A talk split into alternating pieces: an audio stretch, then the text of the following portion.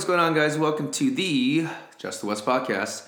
I'm your host, Just the West, and we are onwards to week 11 in the NFL season. Second half definitely in the mix, and not gonna lie, I have an easier pod today to talk about the NFC West for week 11 because there are only two NFC West games this week. Um, you know, just to recap week 10, you have the Seahawks who are now on a bye week, sitting a pretty six and four, um, but they were coming off a, a not so inspiring loss. Uh, they went to Germany, Munich, Germany, first time for the NFL. Pretty fun game to watch between two very interesting teams with the Seahawks and Tampa Bay Buccaneers. Uh, they played at 6:30 a.m. Pacific Standard Time, and you know, unfortunately, the Seahawks they had um, well, they had a bevy of mistakes and then the Bucks did just enough to pull ahead twenty one to sixteen, and so the Seahawks they're still six and four, um, but they are half game ahead of the Niners right now, and the Niners they had Sunday night football. Uh, it wasn't pretty, but playing against a depleted Chargers team, um, a win's a win, right? Niners won twenty two to sixteen. It was a game where I don't know. The thing about Niner fans is they they won the game, but looking at some of the feedback right away on Twitter and on Instagram, uh, you would think that the Niners lost the game. They accumulated a ton of third downs, but you know, going back to the points, twenty-two to sixteen, there were a couple of miscues in the red zone, a couple of missed blocks that I saw that Deebo could have had a touchdown and a drop pass by Aiyuk. Um, so it, it was a pretty close game despite the Niners being up heavily in terms of time of possession, but you know what? A win's a win. 22-16 and so they are 5 and 4 and they are just a half game back on the Seahawks. Conversely, there was a divisional matchup last week and if you guys saw HBO Hard Knocks, um, pretty fun. I would highly recommend it because the Cardinals are the in-season team for Hard Knocks this year. But you had the battle of the backups, and so the Rams were hosting, and you know for both teams it, it's a must-win game, right? But the Cardinals put in Colt McCoy. Colt McCoy, steady veteran. Um, I thought the Rams would take this though at home just because for the Rams, for all intents and purposes, they had John Wolford who was replacing Matthew Stafford coming off a concussion injury. And, you know, with all things being equal, a battle of the backups, but I thought that the Rams defense, notably Aaron Donald, would be the difference between um, you know victory or, or, or defeat, and you didn't you didn't see that. Um, this is something where you know Rams fans, the Ramley Rams Nation, not too particularly happy about uh, where they are now from you know winning the Super Bowl last year, but uh, they lost twenty seven to seventeen. This was a game where Colt McCoy was just the better quarterback. Um, I mean, last year he he killed the Niners, honestly. So to have him beat the Rams isn't too far behind him, you know. Quick release, got the ball out to his playmakers. You got some plays from Rondale Moore, James Conner, who had two touchdowns, but they did just enough. And this offensive line, uh, one thing that really noted from the HBO Hard Knocks was they had a couple of makeshift guys, rookies, coming in on the interior offensive line, but they were able to for the most part, negate Aaron Donald for most of that game. And then when you look at this Rams team, so they fall to three and six. The Cardinals are four and six, but more so just how they end this season now.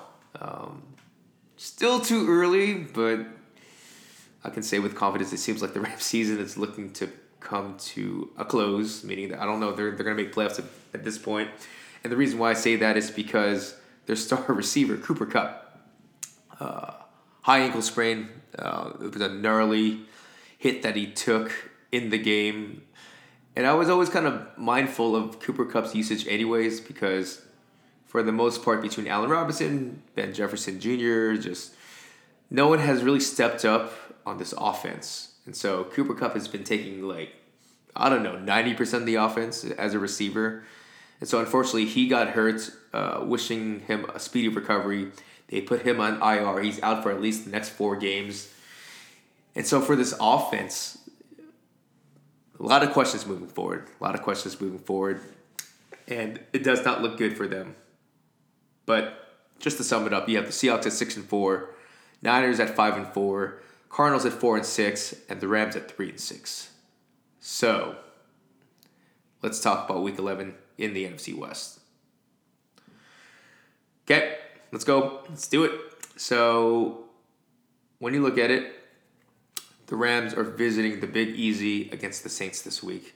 10 a.m. Pacific Standard Time game, and you know I've always said this, but if both teams are equal, all things being equal, you typically give the Saints about a field goal in this instance, three points, and so that's what it is. Uh, I, I see the line wavering between two and a half, three points. Saints are essentially favored by about a field goal's time.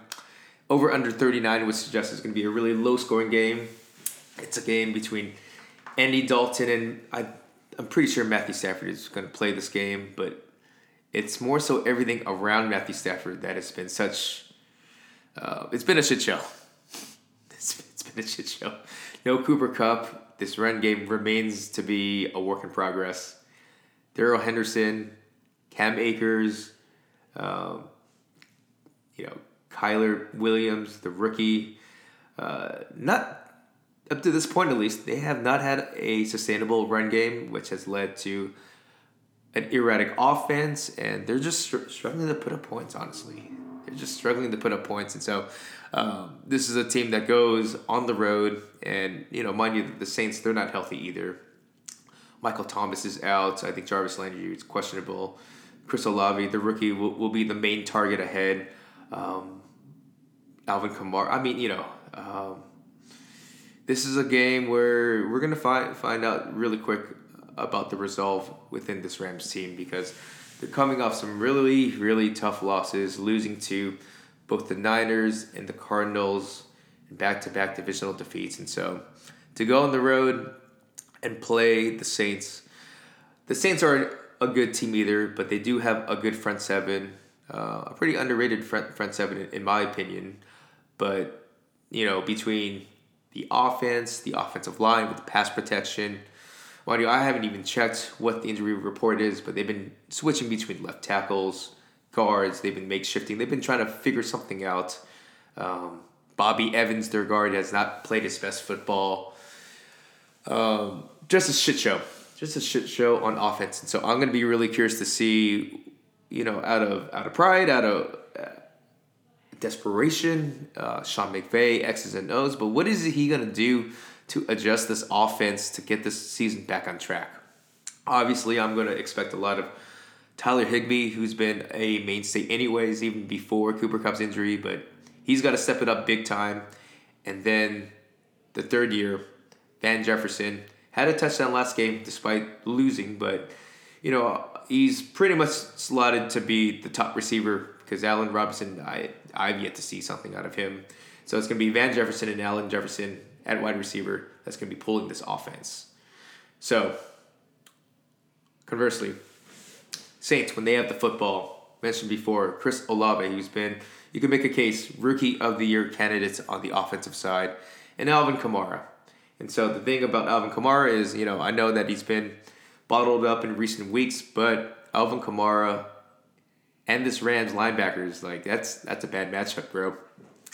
Bobby Wagner, sure, yeah, he's good, but the rest of this front seven, I mean, they are very susceptible to having players like Alvin Kamara or Deebo Samuel or you know uh, Kenneth Walker for that matter, uh, guys in the backfield that can make these linebackers miss, and so hopefully they get that on track um, because outside of that, I think the I think the Rams defense is still I won't say elite, but you know, if the offense can do their end, I think that the defense is more than capable of forcing turnovers. Um, Jalen Ramsey, he's been a little bit quiet on that department, but you know, Aaron Donald has had a quiet game the last two weeks. I think he's due for round three to get it going. And if he does, and if this offense can find themselves, then they have a chance to win this game. Like I said, what resolve do the Rams have right now? Is their season officially over? Are they going to throw in the towel? Because if they lose this game, going back to the standings, they would be three and seven. Ouch. So let's put this all together. I mean, what is it for Matthew Stafford? What is it for Van Jefferson? I think the biggest player of the game is probably going to be Van Jefferson. Uh, I, I know what you get out of Tyler Higbee, but Van Jefferson, this is his time to step up as a receiver and show why they invested in draft capital in the kid. So, having said that, uh, do I think the Rams can do it? Sure, they, they certainly can. Um, but you know that three points, it's it's pretty much that's that's where I see it at, anyways. Um, give me the Saints, twenty to seventeen, a tight one. It wouldn't surprise me if the Rams are able to force turnovers, like I mentioned before, with Aaron Donald and this defense to get it back on track. So it could be 2017 Rams, it could be 2017 Saints. I don't know, but I'll take the Saints in this instance on their home turf and take the win against the Rams and put them to 3 and 7. Seahawks are on bye. So we go to the next primetime game. No more games in the NFC West for Sunday, but we do have the Niners, the Cardinals, in Mexico City. Viva la Mexico. They're in Mexico City for Monday Night Football. And going into this game, it's uh, it's interesting because the Cardinals are coming off a pretty convincing win against the Rams. Mind you, both of them had backup quarterbacks. And so this game is interesting because I don't know who's going to necessarily play for the Cardinals. And why do I say that? Well, just look about it. Um, Kyler Murray, he's still dealing with his hamstring injury. Questionable. So you're either going to get Kyler Murray or Colt McCoy. And mind you, Colt McCoy fucking killed the Niners last time with his quick release. So, you know, the Niners, they got to keep that in mind. Budda Baker, uh, I mean, he played last week. Uh, he's, he's, he's still a little bit hobbled. Hollywood Brown, he was on IR before. He's questionable to play. That would be dope if he could. Um, this offensive line did better against the Rams, uh, but they're going to have their work cut ahead of, of them against Nick Bosa and this Niners front seven. On the other side, for the Niners, uh, you know, for the most part, this is as healthy as they've been in a very long time. On the defensive line, defensive tackle wise, you know, Kinlaw, Armstead, maybe even Sam Ebukam, they're probably out this game. So it's not their best front seven, but everything else is pretty healthy. It's pretty healthy. And so for this Cardinals team, I mean, they were able to get away with it uh, where the Rams offense has been struggling. And so they were able to put more points and take the win. But I don't know if they can be necessarily in that same position as the Niners because for the Niners on paper, uh, they just look so good on paper in terms of Christian McCaffrey, Deebo Samuel, George Kittle, Brandon Aiyuk, all that. But the thing about them is just they have not been executing. And maybe it's because, you know, during the bye week, they're trying to figure out how to integrate Christian McCaffrey. They're trying to figure out their red zone, their their pass blocking on the interior. Like it just hasn't gelled yet up to this point. And it, it's reflected on their, their record. They're at five and four, but they could easily be like, I don't know, you could be they could have seven wins. Um, they could be so much better in terms of the record, but there's a reason why they are five and four, and that is because um, they have not executed up to this point. So for the Cardinals, you got to be concerned about that, meaning that the Niners might be due, um, but we'll see. I was pleasantly surprised with the Cardinals being able to finally tap on Isaiah Simmons and Zaven Collins and their front seven uh, to not only make some plays, because picks are awesome, but to pressure the quarterback. And that's exactly what they're going to have to do against the Niners and Jimmy Garoppolo. Because Jimmy Garoppolo, up to this point, has been playing very good football. Maybe not Joe Montana, Steve Young football like Niner fans want, but he's been playing, if not efficient, if not career best numbers in terms of what he's done as a passer. So Jimmy Garoppolo's playing good football, but at the same time, too, everyone knows if you rattle Jimmy if he takes some hits. That boy is susceptible to the bad Jimmy, which means boneheaded interceptions, boneheaded throws to no one for that matter, not seeing the field. He does that when he's pressed. I mean, I know every quarterback does that, but Jimmy he's mobile enough, but he's a pocket passer, and if he can collapse the pocket, which they certainly can, I think that's where the Cardinals would have a chance to, to win and take this victory over a Niners team that, you know, if you look at the over under, 43 and a half, okay, so not, not too bad in terms of the over under, but as of right now, I've seen the Niners favored by like seven and a half, eight points, so more than a touchdown, which means they're convincingly favored by the public. And I think, you know, the Cardinals, if they can get to Jimmy, get turnovers, and then put it back into their hands, whether it's Kyler Murray, which if Kyler Murray does play, and hopefully his hamstring does hold up, he can fuck up the Niners because the Niners are not good against mobile quarterbacks. But let's just say it is Colt McCoy under center. Well, if he is under center, what he can do to negate this pass rush for the Niners is going back to his quick release. That's exactly what he did against the Niners last time. That's what he's going to do this time. He's going to try to negate that front seven pass rush with Nick Bosa and whatnot and put it on the linebackers to make a play. Now, you know, you have Fred Warner, he's a stud, and you have Dre Greenlaw, you have Azeez Al but really maybe just challenge the safeties because between, you know, Hufanga, Tyson Gibson, like they've been good, but you know, at that intermediate level where the safeties are, they're kind of in that linebacker role, depending on on the coverages. Um, they have been very much susceptible to coverages and missed tackles. So, James Conner game. That's what I'm saying essentially. Uh, watch out for the screen game. I'm sure they're going to try to challenge them um, through screens, um, horizontally, try to stretch the field and make the Niners linebackers and safeties for that matter make a play because that's what happened a couple weeks back when the Niners played the Chiefs. And so that's what I'm thinking. It really sucks for the Cardinals because they also lost tight end Zach Ertz for the season. Um, just a tough injury last week against the Rams, and he was one of their mainstays for either quarterback at the tight end position. So I I would like to see it. Probably not going to happen, but you know, second year rookie, not second year rookie, second round rookie, Trey McBride. I would hope that he steps up for Zach Ertz, but up to this point, I'm not I'm not counting on it.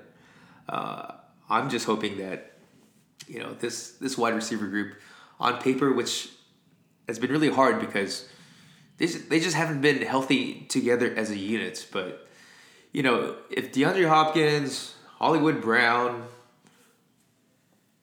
Rondale Moore, uh, Robbie Anderson, I mean, Dortch, they have hella played. AJ Green, that's like five receivers that I named. They just haven't been healthy at the same time. Yeah, it'd be very fortuitous if everyone was healthy. I don't know what's going to happen, but that would be extra spicy for an upset special against the Niners. For the Niners, I don't need to say too much because, as you see by the spread, they're favored by seven and a half, eight points. I mean, on paper, they're the better team. It's just a matter of execution. Drops, red zone miscues, play calling. I'm talking to you, Kyle Shanahan. Um, you know, they're finding ways to win games in, in recent weeks, which is great. They're winning the time of possession a lot of times against opponents, but they got to turn those third down conversions into touchdowns. Um, I think everyone's kind of expecting them to eventually get it right, but you know what? It, it hasn't happened yet, and I love victories.